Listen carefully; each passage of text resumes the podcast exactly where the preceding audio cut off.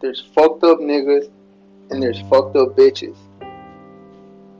And they're expecting a positive they're expecting a positive result from two fucked up people.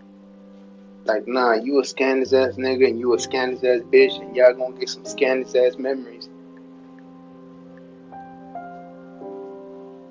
These stupid ass bitches is quick as fuck to run to this nigga to be in love, just to get done dirty, get set back with emotional and physical scars, money all the way down, and they leave that toxic relationship to jump into another one, and the same cycle repeats itself time and time, over and over. Nothing changes.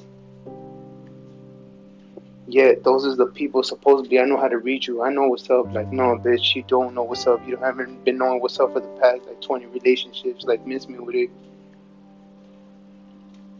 I don't know what the fuck y'all doing. And they always trying to force me to commit. Be my man, be my soulmate, be my babe, be my everything. Not for what? Y'all bitches ain't willing to go all out for me. I am. Like I'll do anything. Yeah, trust me. Bet you that's hard as fuck. Alright, I'll do something else. Believe in me. Give me a chance. Learn to love with no fucking restriction. Ah, oh, you're making it hard for me. Exactly, bitch. I'm not asking for nothing much. I'm asking for things that you can't change or you choose not to because it's hard. Well, I'm gonna go over here and fuck with these fools, simple minded ass fools, and then you're gonna get some simple minded results. I'm not for everybody. Hell no, I'm not.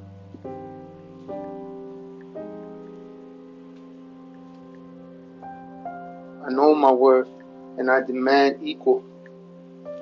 If not, simple, you on the outside looking in. That's it. And they always tell me that you should learn how to love, bring love into your your heart. Like I do have love in my heart. I just don't feel it for you. I might feel it for this person, that person, this thing or that thing, but I do have love in my heart. You just want me to love you and commit to you, and no, I'm not. Not just smile when they give me an ultimatum.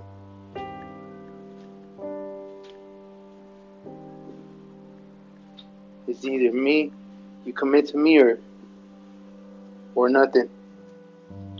Just pick up my jacket and walk out the door like yeah, that that was easy. I'm not missing out on shit. I know what I'm missing out on. Everybody assumes that it's going to take them 20 years to fix up their life because it took them 20 years to fuck up your life. No, it don't. You don't need a lot of years to fix up your life. You just need to make certain changes in your life that's going to allow you to be happy, allow you to feel free, allow you to, to feel that love. But you can't do that